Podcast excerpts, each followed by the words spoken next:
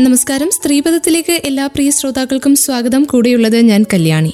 ക്ലും എന്ന online വസ്ത്രവ്യാപാരത്തിലൂടെ textiles വ്യവസായ രംഗത്ത് തന്റേതായ വ്യക്തിമുദ്ര പതിപ്പിച്ച ക്ലും എന്ന ബ്രാൻഡിന്റെ സിഇഒ ആയിട്ടുള്ള പ്രജീന ജാനകിയാണ് ഇന്ന് സ്ത്രീപഥത്തിൽ നമുക്കൊപ്പം ഉള്ളത് സ്വാഗതം ചെയ്യാം ഏറെ സ്നേഹത്തോടെ സ്ത്രീപഥത്തിലേക്ക് പ്രജീന മാമിനെ. നമസ്കാരം മാം. സ്വാഗതം സ്ത്രീപഥത്തിലേക്ക് ഈ ഗ്ലൂം എന്നൊരു ഷോപ്പിനെ കുറിച്ചും പ്രജീന ജാനകി എന്ന സംരംഭയെക്കുറിച്ചും നമ്മുടെ ശ്രോതാക്കൾക്ക് വേണ്ടിയിട്ടൊന്ന് പരിചയപ്പെടുത്താമോ? നമസ്കാരം കല്യാണി. ക്ലും എന്ന് പറഞ്ഞിട്ടുള്ള ഒരു സ്ഥാപനം തുടങ്ങുമ്പോൾ എന്റെ മനസ്സിൽ ഒരുപാട് പ്രിൻസുകളായിരുന്നു എന്റെ മനസ്സിൽ. പലതിന്റെയും പേര് പോലും എനിക്ക് മര്യാദയ്ക്ക് അറിയില്ല. ഏതൊക്കെ പ്രിൻസാണ് പലതും കണ്ടിട്ടുണ്ട്. അതിനെപ്പറ്റി കൂടുതൽ അറിഞ്ഞിട്ടുണ്ടായിരുന്നില്ല. അങ്ങനെ ആദ്യമായിട്ട് ക്ലും തുടങ്ങുന്നത് ഒരു താമരശ്ശേരി എന്ന് പറഞ്ഞിട്ടുള്ള ഒരു മലയോര പ്രദേശത്തുള്ള ഒരു എന്താ പറയുക അവിടെ ഒരു മൈക്ക എന്ന് പറഞ്ഞ സ്ഥലത്ത് ഒരു ചെറിയ സ്റ്റോറായിട്ടാണ് ക്ലുമ്പ് തുടങ്ങിയത്.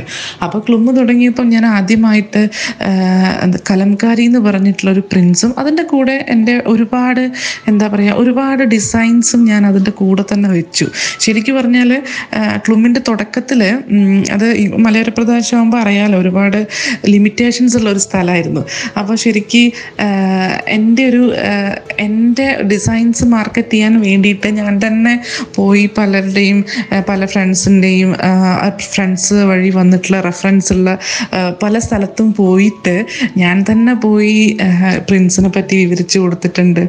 എന്റെ ഡിസൈൻസ് കാണിച്ചു കൊടുത്തിട്ടുണ്ട്. ശരിക്കും പറഞ്ഞാൽ ഒരു ഭയങ്കര ഒരു എന്താ പറയുക പാഷൻ ഉള്ളിലുള്ളത് കൊണ്ടായിരിക്കാം. ഒരു ആദ്യം ഒരു ഒരു സ്ട്രഗ്ലിംഗ് സ്റ്റേജ് ആയിരുന്നു. കാരണം എന്താ പറയുക ഒരു നമ്മളെ ഈ മലയോര പ്രദേശമായ ആ ഒരു സ്ഥലത്ത് കലംകാരി എന്ന് പറഞ്ഞിട്ടുള്ള ഒരു പ്രിന്റ് എന്നൊക്കെ പറയുമ്പോൾ ആൾക്കാർക്ക് അത്രത്തോളം അതിനെപ്പറ്റി അറിയില്ല. അപ്പോൾ പലരും ചോദിച്ചിട്ടുണ്ട് എന്നോട് എന്താ മോളെ ഇത് ബെഡ്ഷീറ്റ് ആണോ എന്നൊക്കെ ചോദിച്ചിട്ടുണ്ട്. അപ്പോൾ എനിക്കിത് എന്താ പറയുക ഇത് വെജിറ്റബിൾ ടൈപ്പ് പ്രിന്റ് ആണ് ഇത് ഇങ്ങനെയാണ് ഉണ്ടാക്കുന്നതൊക്കെ പറയുമ്പം അത് പലർക്കും അത് എന്താ പറയുക ചിലർക്ക് മനസ്സിലാവും ചിലർക്ക് മനസ്സിലാവില്ല. പക്ഷെ എന്റെ തുടക്കം എന്ന് പറയുന്നത് ഈ മലയോര പ്രദേശത്ത് നിന്നാണ്. ഈ താമരശ്ശേരിക്കടുത്ത് മൈക്കാവ് എന്ന് പറഞ്ഞ സ്ഥലത്തു നിന്നാണ് ക്ലുമ് തുടങ്ങിയിട്ടുള്ളത്.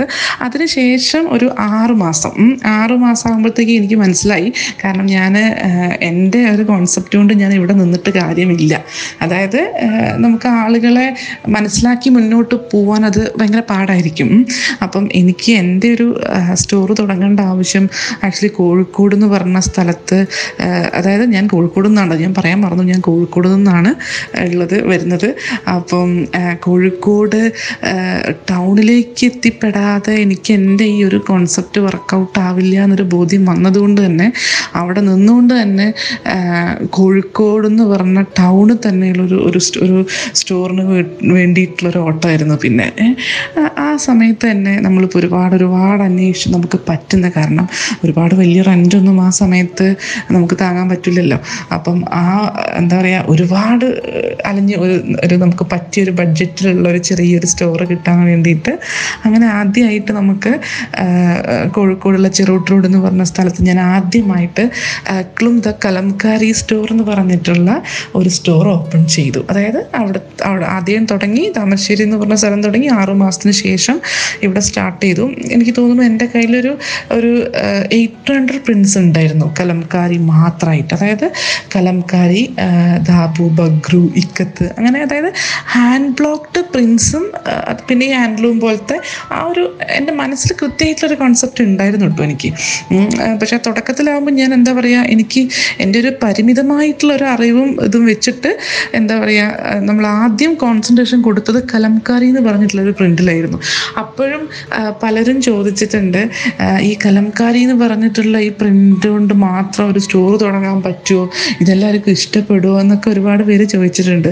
പക്ഷെ എനിക്കതിൽ ഭയങ്കരമായിട്ടുള്ളൊരു വിശ്വാസം ഉണ്ടായിരുന്നു. അതായത് ആയിരം ആൾക്കാരിൽ ഒരു രണ്ട് പേരെങ്കിലും ഈ കലംകാരി എന്ന് പറഞ്ഞിട്ടുള്ളൊരു പ്രിൻസ് പ്രിന്റ് ഇഷ്ടപ്പെടുമല്ലോ അപ്പം അപ്പോൾ ആ ഒരു കോൺഫിഡൻസ് എനിക്കുണ്ട്. ഞാൻ എടുത്തൊരു കോൺസെപ്റ്റിൽ ഇപ്പം ഞാൻ നിൽക്കുന്ന ആ തുടങ്ങിയ ആ ആ സ്ഥലം കോഴിക്കോട് ടൗൺ അതൊക്കെ എനിക്കൊരു എനിക്കെന്റെ ഒരു കോൺഫിഡൻസ് ഉണ്ടായിരുന്നു എനിക്ക്. അപ്പം അത് അതുപോലെ തന്നെ ആ പ്രതീക്ഷിച്ചതുപോലെ തന്നെ ആ, ഒരു സ്ഥാപനം പെട്ടെന്ന് ആൾക്കാരിലേക്ക് ആൾക്കാരിലേക്ക് ശരിക്കും എത്തിപ്പെട്ടു.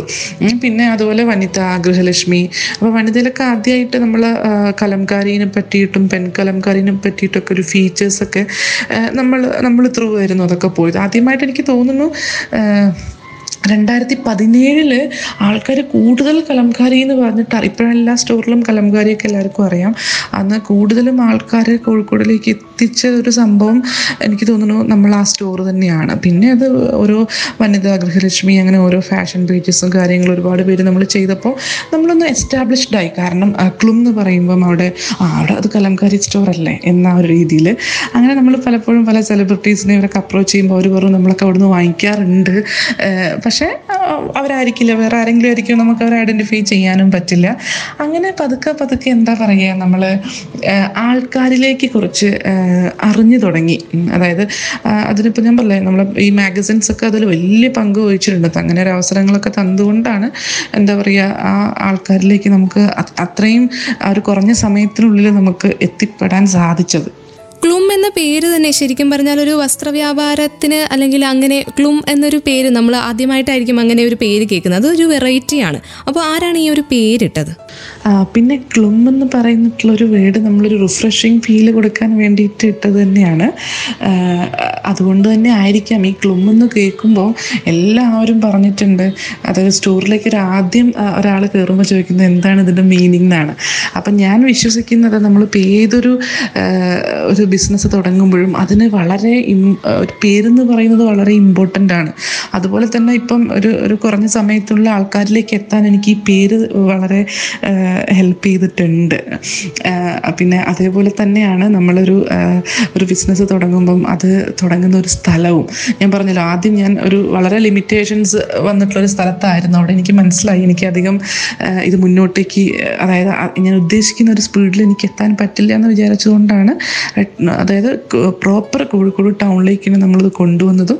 പിന്നെ ഞാൻ പറഞ്ഞല്ല ഒരു പെട്ടെന്ന് തന്നെ നമുക്ക് ആ ഒരു ഒരു വഴി ഒന്ന് ഒന്ന് ഒന്ന് കുറച്ചൊരു സ്പീഡിൽ നമുക്കൊന്ന് പോവാൻ പറ്റി. ഏതൊരു വ്യവസായമാണെങ്കിലും തുടക്ക കാലഘട്ടത്തെക്കുറിച്ച് പറയുമ്പോൾ അവിടെ ആയിരിക്കുമല്ലോ ഏറ്റവും കൂടുതൽ ചലഞ്ചസ് ഉണ്ടാവുക. അപ്പോൾ ഒരു സ്റ്റാർട്ടിംഗ് ട്രബിൾ എന്നൊക്കെ പറയുന്നത് പോലെ അങ്ങനെ എന്തെങ്കിലും ഉണ്ടായിരുന്നോ നമ്മുടെ ഈ ഒരു വിജയ വഴിയിൽ? പിന്നെ അത് മാത്രമല്ല ഈ ഒരു കലങ്കാരി സ്റ്റോർ എന്നൊരു പേരിലായിരുന്നോ ആദ്യം ആദ്യം ഒരു സംരംഭം തുടങ്ങാനിരുന്നത്. അതിനെക്കുറിച്ച് കൂടെ ഒന്ന് പറയാമോ? കലംകാരി എന്ന് പറഞ്ഞിട്ടുള്ള ഒരു പ്രിന്റിനെ പറ്റി കൂടുതൽ അറിയാൻ വേണ്ടിയിട്ട് നമ്മളിപ്പോൾ ട്രാവൽ ചെയ്തു. ട്രാവൽ ചെയ്ത് കഴിഞ്ഞപ്പോഴാണ് എങ്ങനെയാണ് ഇതിന്റെ പ്രോസസ്സിംഗ് എന്നുള്ളത് കൂടുതൽ മനസ്സിലായതും. അതിനുശേഷമാണ് കേട്ടോ നമ്മളിപ്പം എന്താ പറയുക ഈ കലംകാരി സ്റ്റോറിലേക്ക് എയ്റ്റ് ഹൺഡ്രഡ് പ്രിൻസ് അതായത് അതിൽ പെൻ കലംകാരി ഉണ്ട് നോർമൽ വെജിറ്റബിൾ ഡൈ കലംകാരി ഉണ്ട്. അപ്പോൾ രണ്ടും ഒന്ന് ഈ വെജിറ്റബിൾ ഡൈ കലംകാരി എന്ന് പറഞ്ഞാൽ മച്ചിലിപട്ടണമാണ് ആന്ധ്ര. ഈ പെൻ കലംകാരി എന്ന് പറയുന്നത് കാളഹസ്തിയാണ്. അപ്പോൾ അവിടേക്കൊക്കെ നമ്മൾ ട്രാവൽ ചെയ്തു. പിന്നെ അതിനുശേഷമാണ് നമ്മൾ കലംകാരി സ്റ്റോർ എന്ന് പറഞ്ഞൊരു സ്ഥാപനം തുടങ്ങിയത്. പിന്നെയാണ് എനിക്ക് എനിക്ക് മനസ്സിലായത്. അതായത് ഇന്ത്യന്റെ പല സ്റ്റേറ്റ്സിലും ഇതേപോലെ ഹാൻഡ് ബ്ലോക്ക്ഡ് ആയിട്ടുള്ള ഒരുപാട് പ്രിൻസ് ഉണ്ട്. അതിനെപ്പറ്റി കൂടുതൽ അറിയാൻ വേണ്ടിയിട്ട് ട്രാവൽ ചെയ്തു. ട്രാവൽ ചെയ്ത് കഴിഞ്ഞപ്പോൾ എനിക്കൊരു കാര്യം മനസ്സിലായി. എന്താണ് ഞാൻ ഉദ്ദേശി അതായത് എനിക്ക് ആഗ്രഹമുള്ള ഒരു കാര്യം എന്ന് പറയുന്നത് അതായത് നാച്ചുറൽ ഡൈ എന്ന് പറയുന്ന ആ ഒരു ആ, ഒരു ടൈപ്പ് ഓഫ് പ്രിൻസ് അതെനിക്ക് എപ്പോഴും എനിക്കത് ഭയങ്കര അത്ഭുതമായിരുന്നു. അതിന്റെ ഒരു ഭംഗി എനിക്ക് വേറെ ഒന്നിലും എനിക്ക് എനിക്ക് അതായത് നമ്മൾ ഓരോരുത്തരുടെ മനസ്സാണല്ലോ. എനിക്ക് അതിന്റെ ഒരു ഭംഗി എനിക്ക് വേറെ ഒന്നിലും കാണാൻ പറ്റിയിട്ടില്ല എന്ന് പറയുന്നതാണ് സത്യം.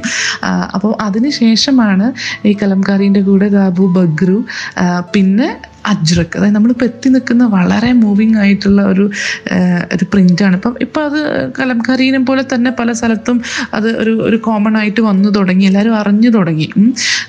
ഈ അജ്രക്ക് എന്ന് പറഞ്ഞിട്ടുള്ള ഈ പ്രിന്റ് അജ്രക്ക് ഗംതി കഷിഷ് അങ്ങനെ ഒരുപാട് ഒരുപാട് ഒരുപാട് പ്രിൻസ് ഉണ്ട്. അപ്പോൾ അതിനെപ്പറ്റി നമ്മൾ കൂടുതൽ അറിഞ്ഞു കഴിയുമ്പോൾ അതെന്താ പറയുക അത് ഇഷ്ടപ്പെടുന്ന ആളുകൾക്ക് അത് ഭയങ്കര അത്ഭുതമാണ്.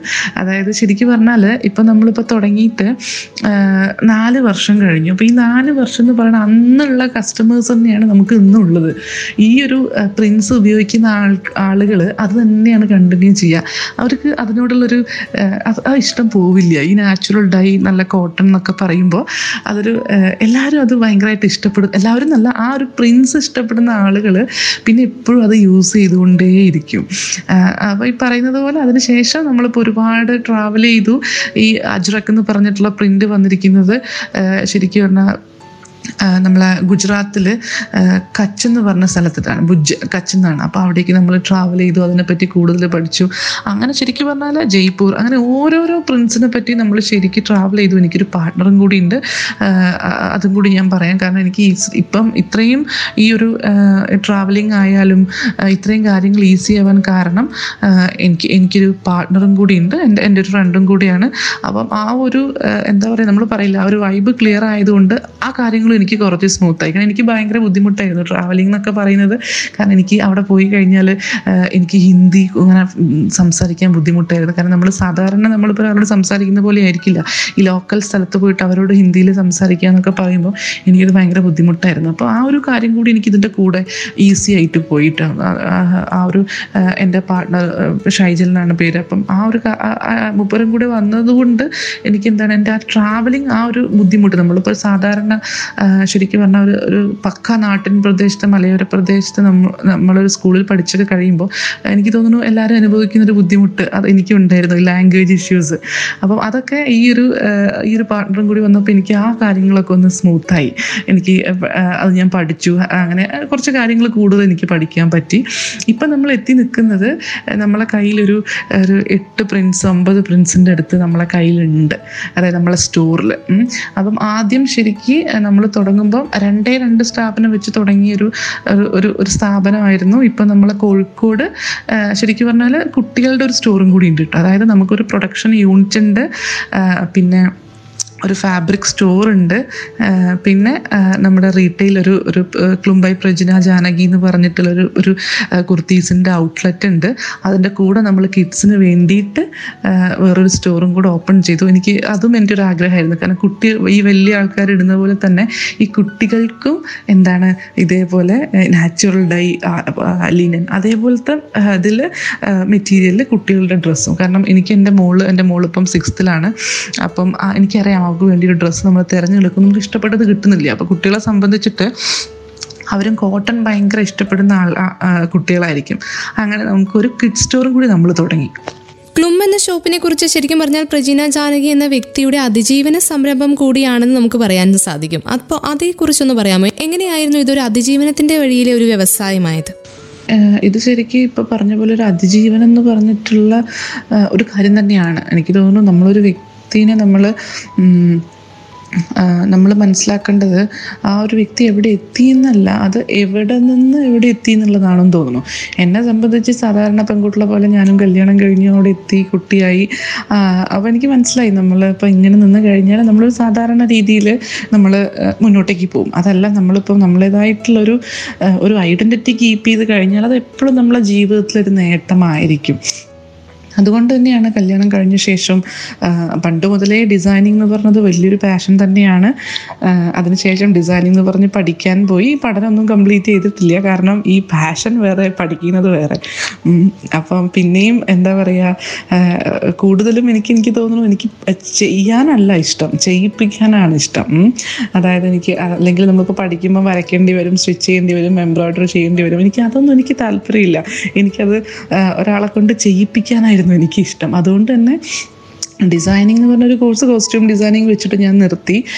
അതിനുശേഷമാണ് ഈ പറഞ്ഞ കാര്യങ്ങളൊക്കെ നടന്നത് കേട്ടോ സ്റ്റോർ തുടങ്ങിയതും എല്ലാം. അപ്പം നമ്മളിപ്പം തുടക്കത്തിൽ തന്നെ നമ്മൾ ഒന്നുമില്ല തുടക്കത്തിൽ ശരിക്കും പറഞ്ഞാൽ ഒരു ഒരൊറ്റ ആളെ വെച്ചിട്ടാണ് നമ്മൾ ഒരു യൂണിറ്റ് നമ്മൾ തുടങ്ങിയത്. അതിനുശേഷം നമുക്ക് സ്വന്തം യൂണിറ്റ് ഉണ്ടായിട്ടില്ല.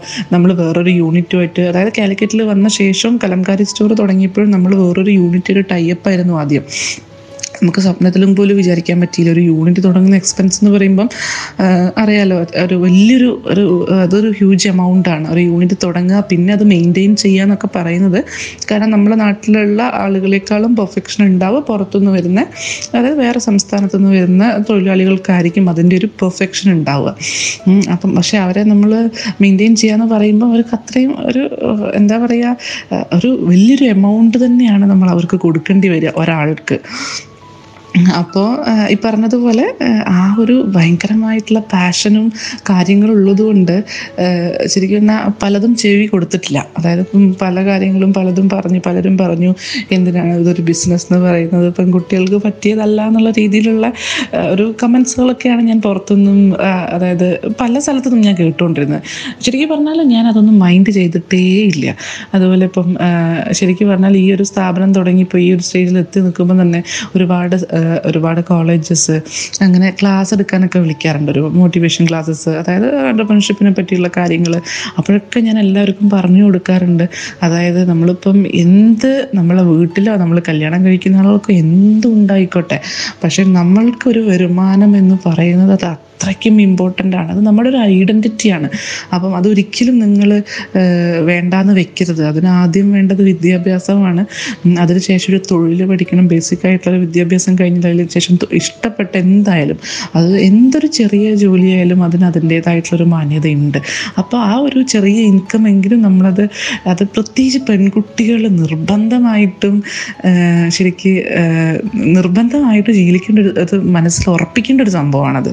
അതായത് ആ ഒരു ഒരു ചെറിയ വരുമാനം എനിക്ക് സ്വന്തമായി അധ്വാനിച്ചിട്ട് ഒരു വരുമാനം നമുക്ക് വേണം എന്നുള്ളത് എല്ലാ പെൺകുട്ടികളും മനസ്സിൽ ഉറപ്പിക്കേണ്ട ഒരു കാര്യം തന്നെയാണ്. രണ്ടായിരത്തി പതിനെട്ടിലാണല്ലോ ഇങ്ങനെ ഒരു സംരംഭം തുടങ്ങുന്നത്. അപ്പോൾ അങ്ങനെ ഒരു സംരംഭം തുടങ്ങുമ്പോൾ ഇത്രയധികം പേരിലേക്ക് എത്തിയിരുന്നില്ല. പിന്നീട് ആളുകൾക്കിടയിൽ ഫേമസ് ആവുകയായിരുന്നു. ഒരു വ്യവസായം വ്യാപിപ്പിക്കാനായിട്ട് പുതിയ ഒരാൾ സംരംഭ മേഖലയിലേക്ക് വരുമ്പോൾ ശ്രദ്ധിക്കേണ്ട കാര്യങ്ങൾ എന്തൊക്കെയാണ് മാം? ആ ഞാൻ നേരത്തെ പറഞ്ഞതുപോലെ നമ്മളൊരു പുതിയ സംരംഭം തുടങ്ങുമ്പോൾ നമുക്ക് ആദ്യം വേണ്ടത് നമ്മൾ എന്താണ് ചെയ്യാൻ പോകുന്നത് എന്നുള്ളൊരു വ്യക്തമായിട്ടുള്ളൊരു ധാരണ നമുക്ക് വേണം.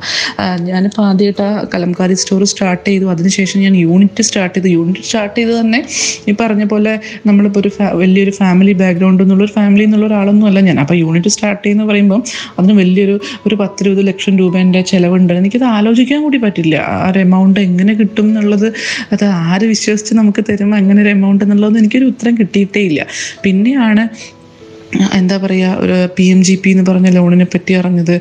അതിന് അതിൽ അപ്ലൈ ചെയ്തു. അത് വ്യവസായ വകുപ്പിൽ പോയിട്ട് അന്വേഷിച്ചു. അത് പലരും എന്താ പറയുക പലരും ഒരു റോങ് ആയിട്ടുള്ള കുറേ ഇൻഫർമേഷൻസ് ഒക്കെ ആയിരുന്നു അന്ന് തന്നത്. അതിനുശേഷമാണ് ആർ സി ടി എന്ന് പറഞ്ഞിട്ടുള്ള ഒരു കാനറ ബാങ്കിന്റെ കോഴ്സ് ഉണ്ട്. ഞാനിങ്ങനെ അതിന്റെ ഒരു പരസ്യം കണ്ടിട്ട് മാത്രയായിരുന്നു നമ്മളെ കോഴിക്കോട് അതിന്റെ ഒരു സ്ഥലം. അപ്പം എല്ലാ സ്ഥലത്തും ഉണ്ട് കേട്ടോ ഞാൻ കോഴിക്കോടുള്ള സ്ഥലത്തിന്റെ കാര്യമാണ് ഞാൻ പറഞ്ഞത്. ഒരു വൺ മന്ത് കോഴ്സിന് ഞാൻ ചേർന്നു.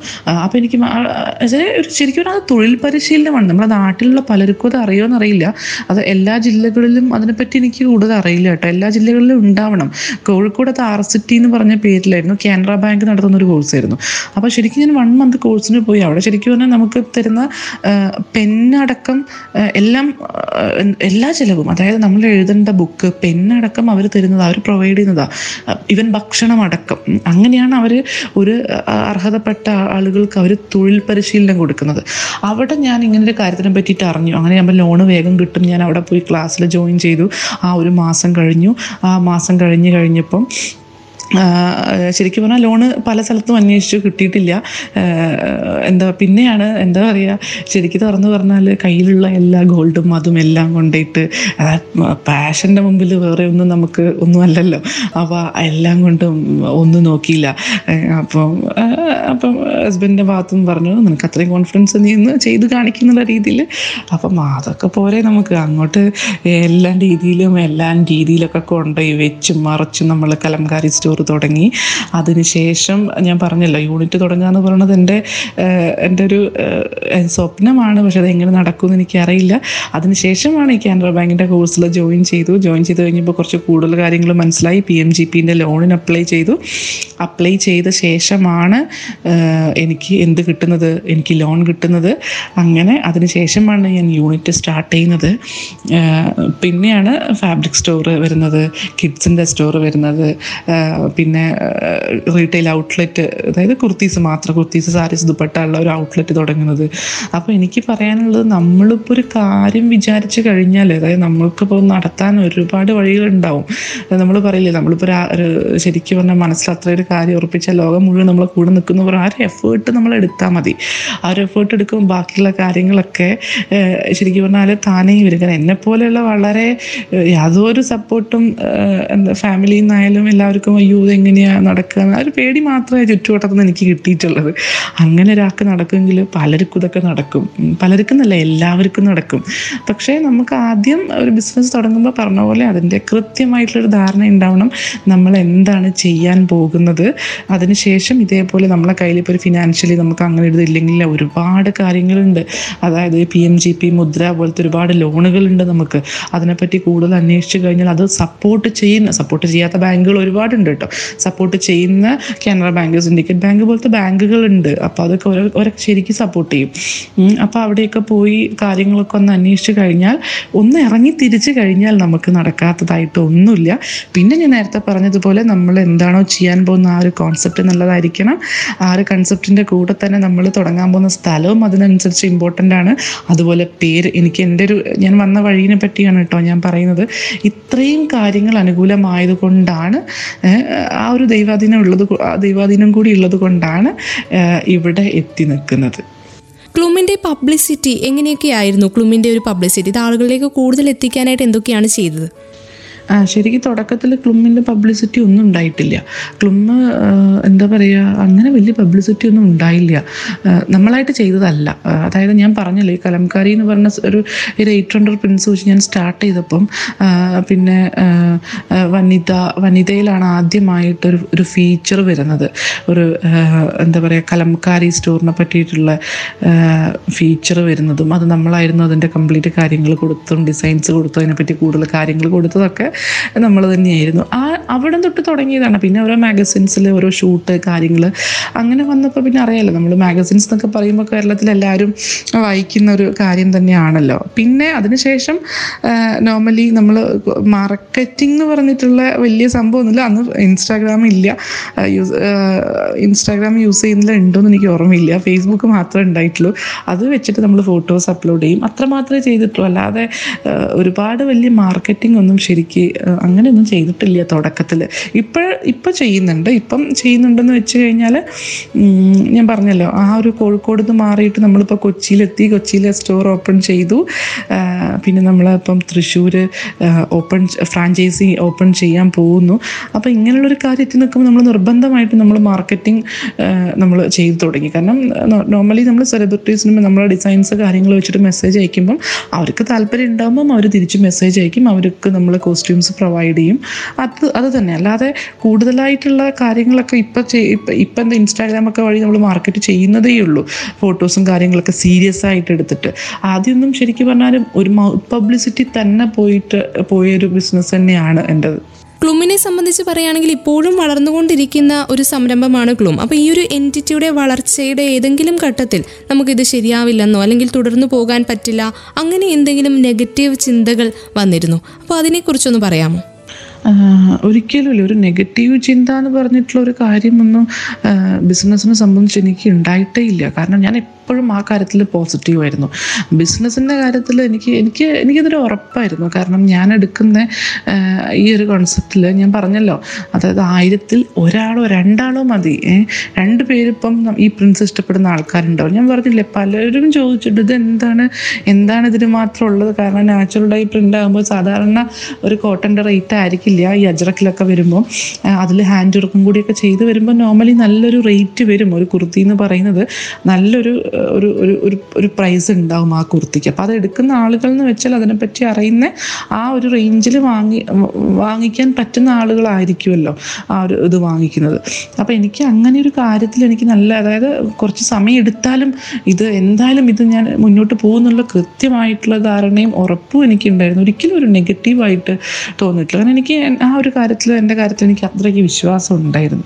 മാനേജ്മെന്റ് മികവിനുള്ള പുരസ്കാരമൊക്കെ ലഭിച്ചിരുന്ന ഒരാൾ കൂടിയാണ് മാം അപ്പോൾ ബിസിനസ് മാനേജ്മെന്റ് തന്നെയാണോ മാം പഠിച്ചത്? എന്തൊക്കെയാണ് മാം പഠിച്ചത്? എന്തൊക്കെയാണ്?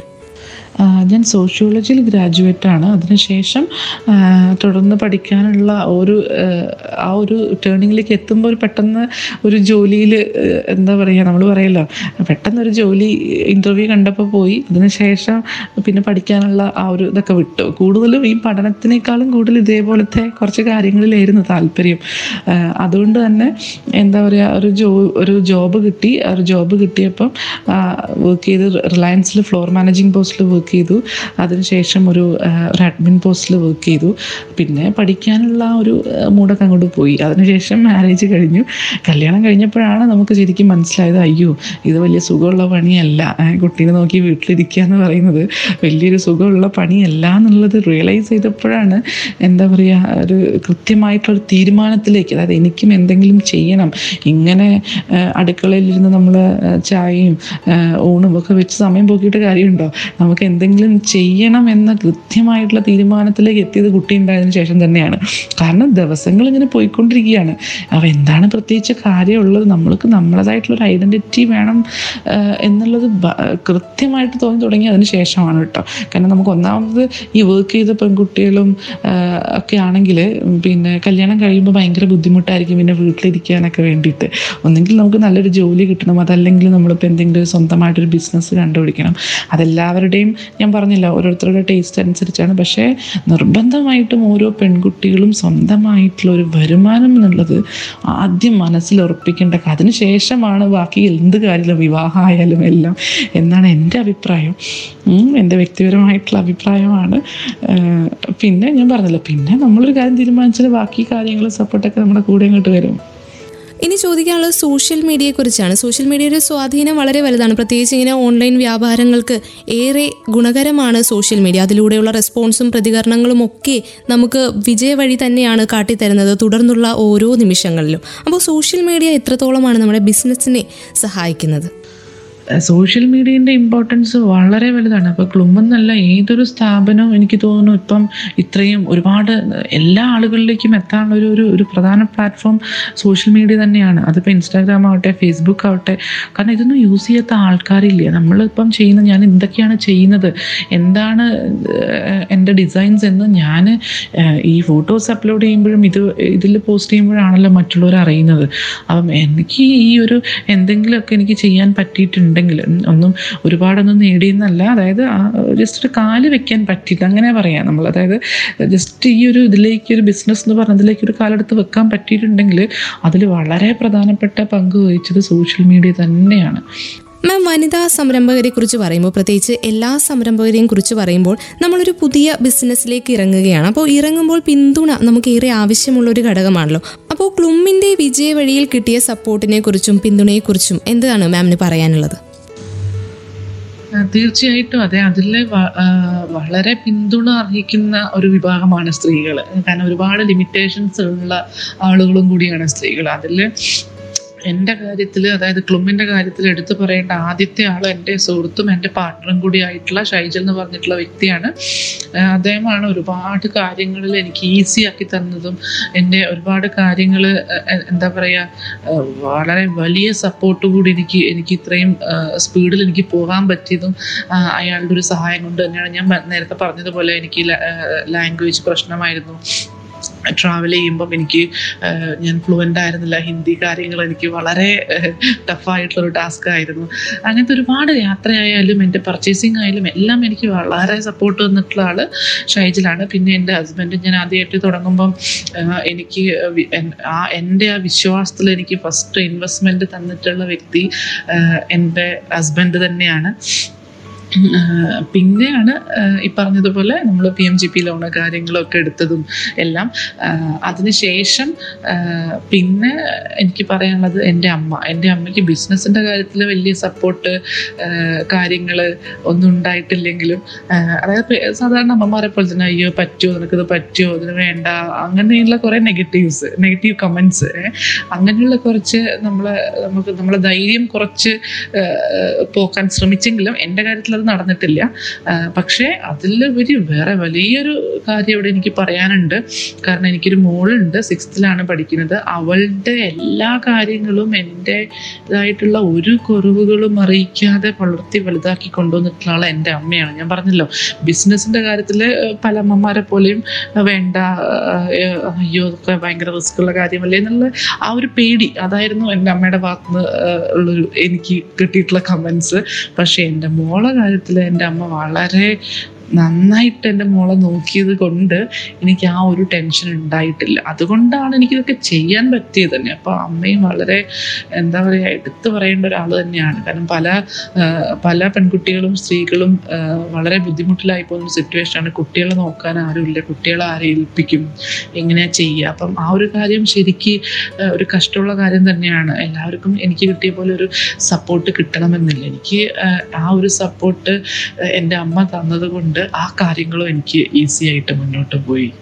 ക്ലുമിന്റെ പുതിയൊരു ഷോപ്പ് കൂടി കൊച്ചിയിൽ തുടങ്ങിയിട്ടുണ്ട് അല്ലേ അപ്പോൾ കൂടുതൽ ഉത്തരവാദിത്തങ്ങളിലേക്കാണ് പ്രജീന മാമിന്റെ യാത്ര. അപ്പോൾ വ്യവസായ രംഗത്ത് കടന്നു വരാൻ ആഗ്രഹിക്കുന്ന ഒത്തിരി പേർക്ക് ഇതൊരു പ്രചോദനം തന്നെയാകും. അപ്പോൾ നമ്മുടെ ഈ ഒരു ചെറിയ സംഭാഷണം അവർക്കൊരു പ്രചോദനമാകട്ടെ എന്ന് ഞാൻ ആഗ്രഹിക്കുക കൂടിയാണ്. അപ്പോൾ ആഗ്രഹങ്ങൾ ഉണ്ടായിട്ടും ചിലരെ എന്തോ ഒന്ന് പിടിച്ച് വലിക്കുന്നത് പോലെ ഉണ്ടാകും അങ്ങനെയുള്ളവരോട് മാമിന് കൊടുക്കാനുള്ളൊരു വിലപ്പെട്ട മെസ്സേജ് എന്താണ് ma'am?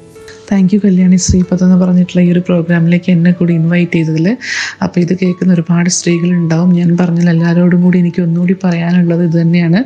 ഒരു സ്വന്തമായിട്ടുള്ള ഒരു വരുമാനം എന്നുള്ളത് നമ്മളെപ്പോഴും ഒന്ന് ഒന്ന് പ്രാവർത്തികമാക്കാൻ നോക്കുക. അത് അത് നമ്മളൊരു ഐഡന്റിറ്റിയുടെ ഭാഗമാണ്.